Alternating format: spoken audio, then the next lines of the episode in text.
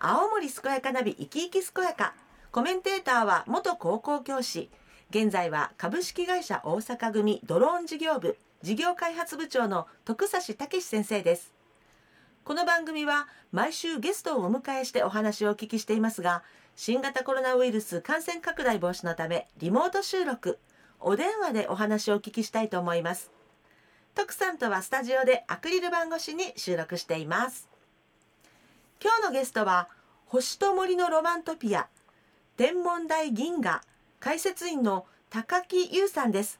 もしもし高木さん？はい、高木です。はい高木さん。そして徳さん。どうぞよろしくお願いいたします、よろしくお願いします。よろしくお願いします。えー今日はですね高木さんに一度覗いたらまた見たくなる新しい世界を体験できる天文台銀河このように題しましてお話をお聞きしたいと思っています。えーその前にですねまずは高木さんのプロフィールをお伺いしてもいいですか？はい、出身は弘前市です。はい、はい。大学進学で一度青森県を離れましたが、卒業後また地元に戻ってきました。はい。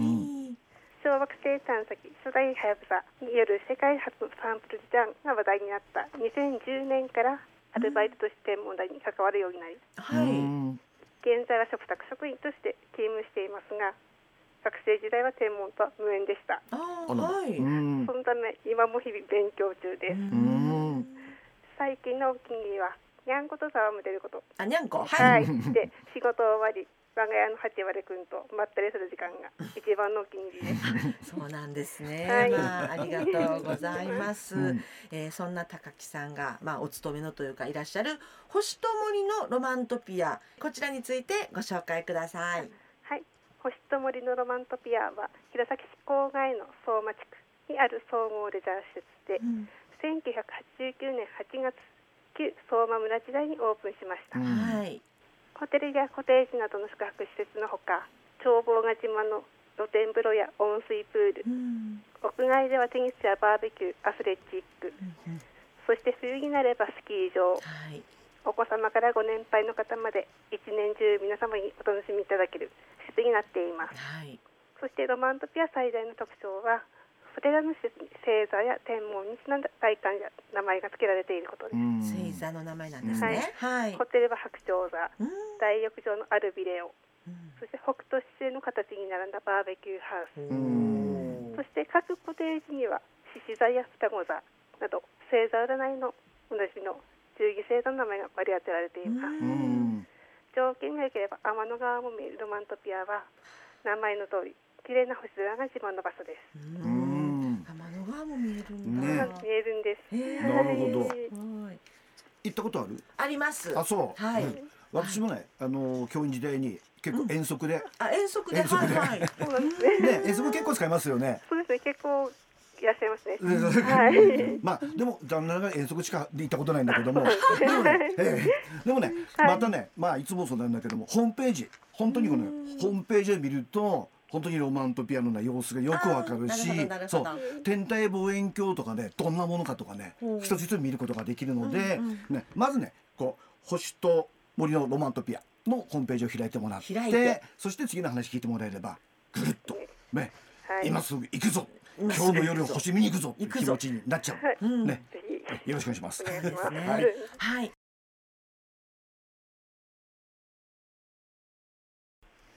元気に健やかに自分の人生を楽しむそんな人を応援する青森健やかナビ生き生き健やか。今日は徳さんと一緒に星と森のロマントピア天文台銀河解説員の高木優さんにお話を伺っています。あの高木さん、えーはい。天文台銀河こちらについて改めてご紹介ください。はい。天文台銀河は総合レジャー施設星と森のロマントピアの一角に位置する公開天文台ではい1989年8月ロマントピアの目玉施設としてオープンしました、うん。でロマントピアのスターゲートを塗ってまず右手に見えてくる。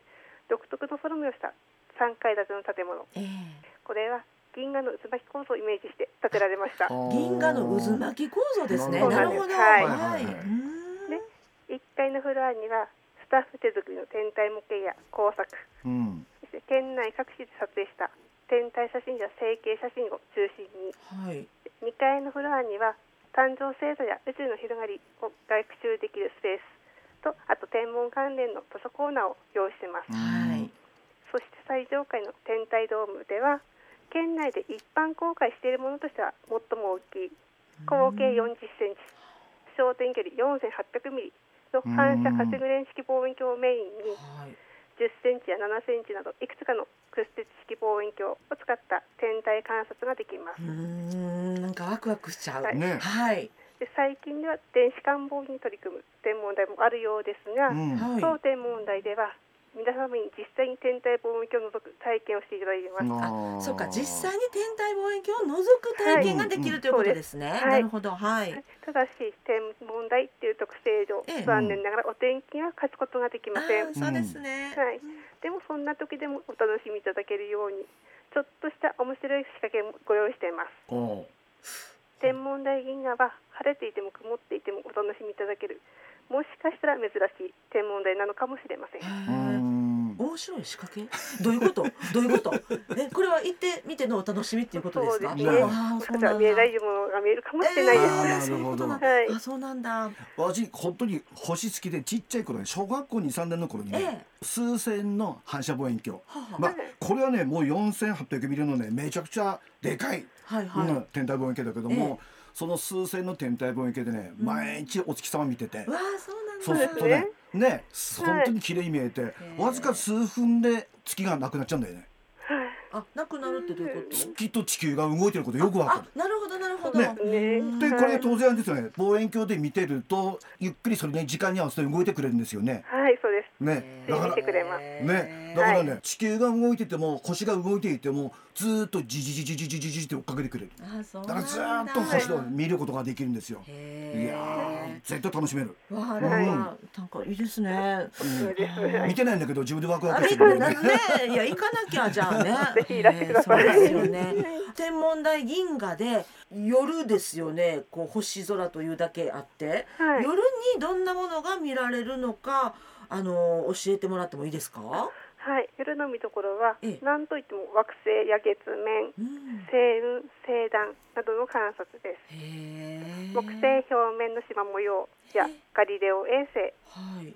土星の輪っかなどが観察できるほか、うんはい。タイミングが合えば月面にアルファベットが現れる月面 X などの観察もできへます。月面ー X へはいーうさぎじゃないんだそうなんです。え アルファベットが現れるんです。あそうなんですね。はいうん今年2022年ははい8月に土星が、はいそして9月に木星が見頃を迎えます。あそうなんですね。ははいい。そして12月の初めには2年2ヶ月ぶりに火星が地球に近づく、うん。そして観察の後期を迎えます。火星が。はい、近づく。そうなんです。はい2年2ヶ月ぶり。じゃあそれだけ待ってのそのはい。観察のタイミングってことなんですね。そうですえね。ーそうなんだ。はい。はい。今年後半ははい。太陽系の惑星たちに注目です。うあんー。まあ行けばそれが観察できるということでですね。うんうん。はい。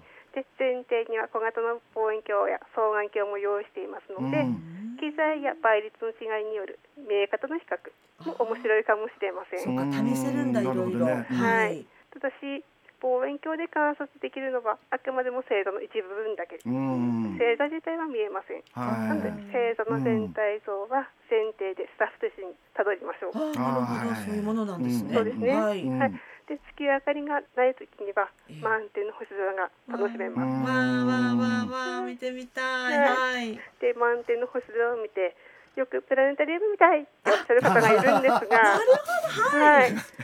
そもそもプラネタリウムが人工的にこちらを再現したものなので、そうだよ。はい。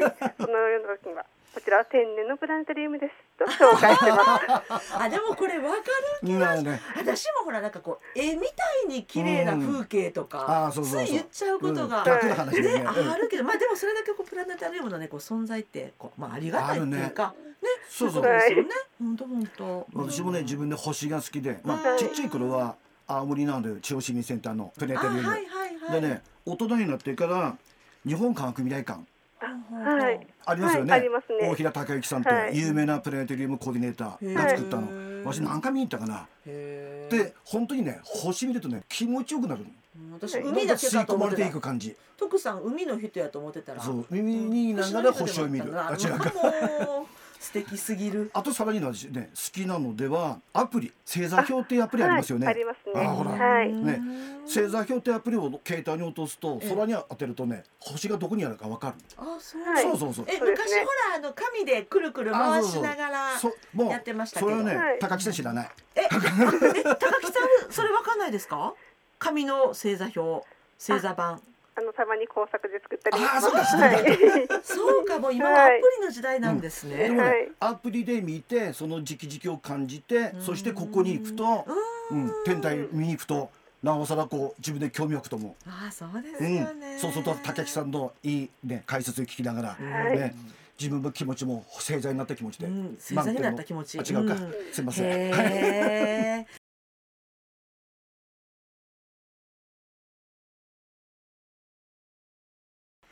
元気に健やかに自分の人生を楽しむそんな人を応援する青森健やかナビ生き生き健やか。今日は徳さんと一緒に星と森のロマントピア天文台銀河解説員の高木優さんにお話を伺っています。高木さんあの今度はお昼なんですけどえっとお昼にどんなものが見られるんですか？はい。天文台と聞くとやはり夜のイメージが強いと思いそうまなんすが、です。はい。実は天体望遠鏡を使えばええお昼でも楽しめる天体があるんです。へえどんなものが見られるんですか？例えば太陽の表面に現れる黒点、ああ、がプ。ロミネンス、はいはい。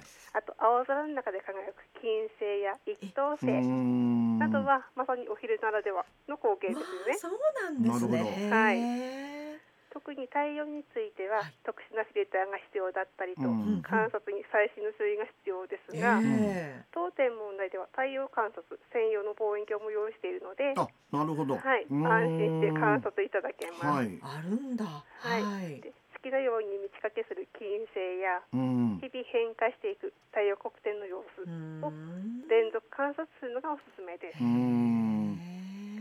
ただし金星の形や大きさの変化が楽しめるようになるのは2023年6月頃から。ー。なのでちょっとまだしばらく先になりそうですが、うん。金星の明かりは確認できると思います。そうなんですね。はい。なんかここでしかできないことがいっぱいありそうですよね。はい。そうなんですね。はい。そしてまた天文台の前提には津軽のシンボル岩木山が正面に正面に。うん。ははいもちろん眺めているだけでも素晴らしい岩木山ええなんですが、はい。実は天文台ならではの楽しみ方もあるんです、えと言いますと、はい。それは天体望遠鏡を使った岩木山の観察 えちょっと何をか？はい。えええはい、もしも岩木山に雲がかかっていなければ、山頂にある岩木山神社の祠うーん。確認できますしえ、はい。これからの登山シーズンもしかしたら山頂で動く大勢の人影が見えるかもしれません。そっか。ここならではだ徳そうでさん。すね。はい。はい。私もね、さっきちっちゃい時天体望遠鏡買ったって言ったでしょ？ええはい。でね、それ夜しか見えないと思ったらあ、やっぱりね、結局私も同じことやってた。ちっちゃいやつだけどね。あの内から見えるもやスキー場。ああー。へえ。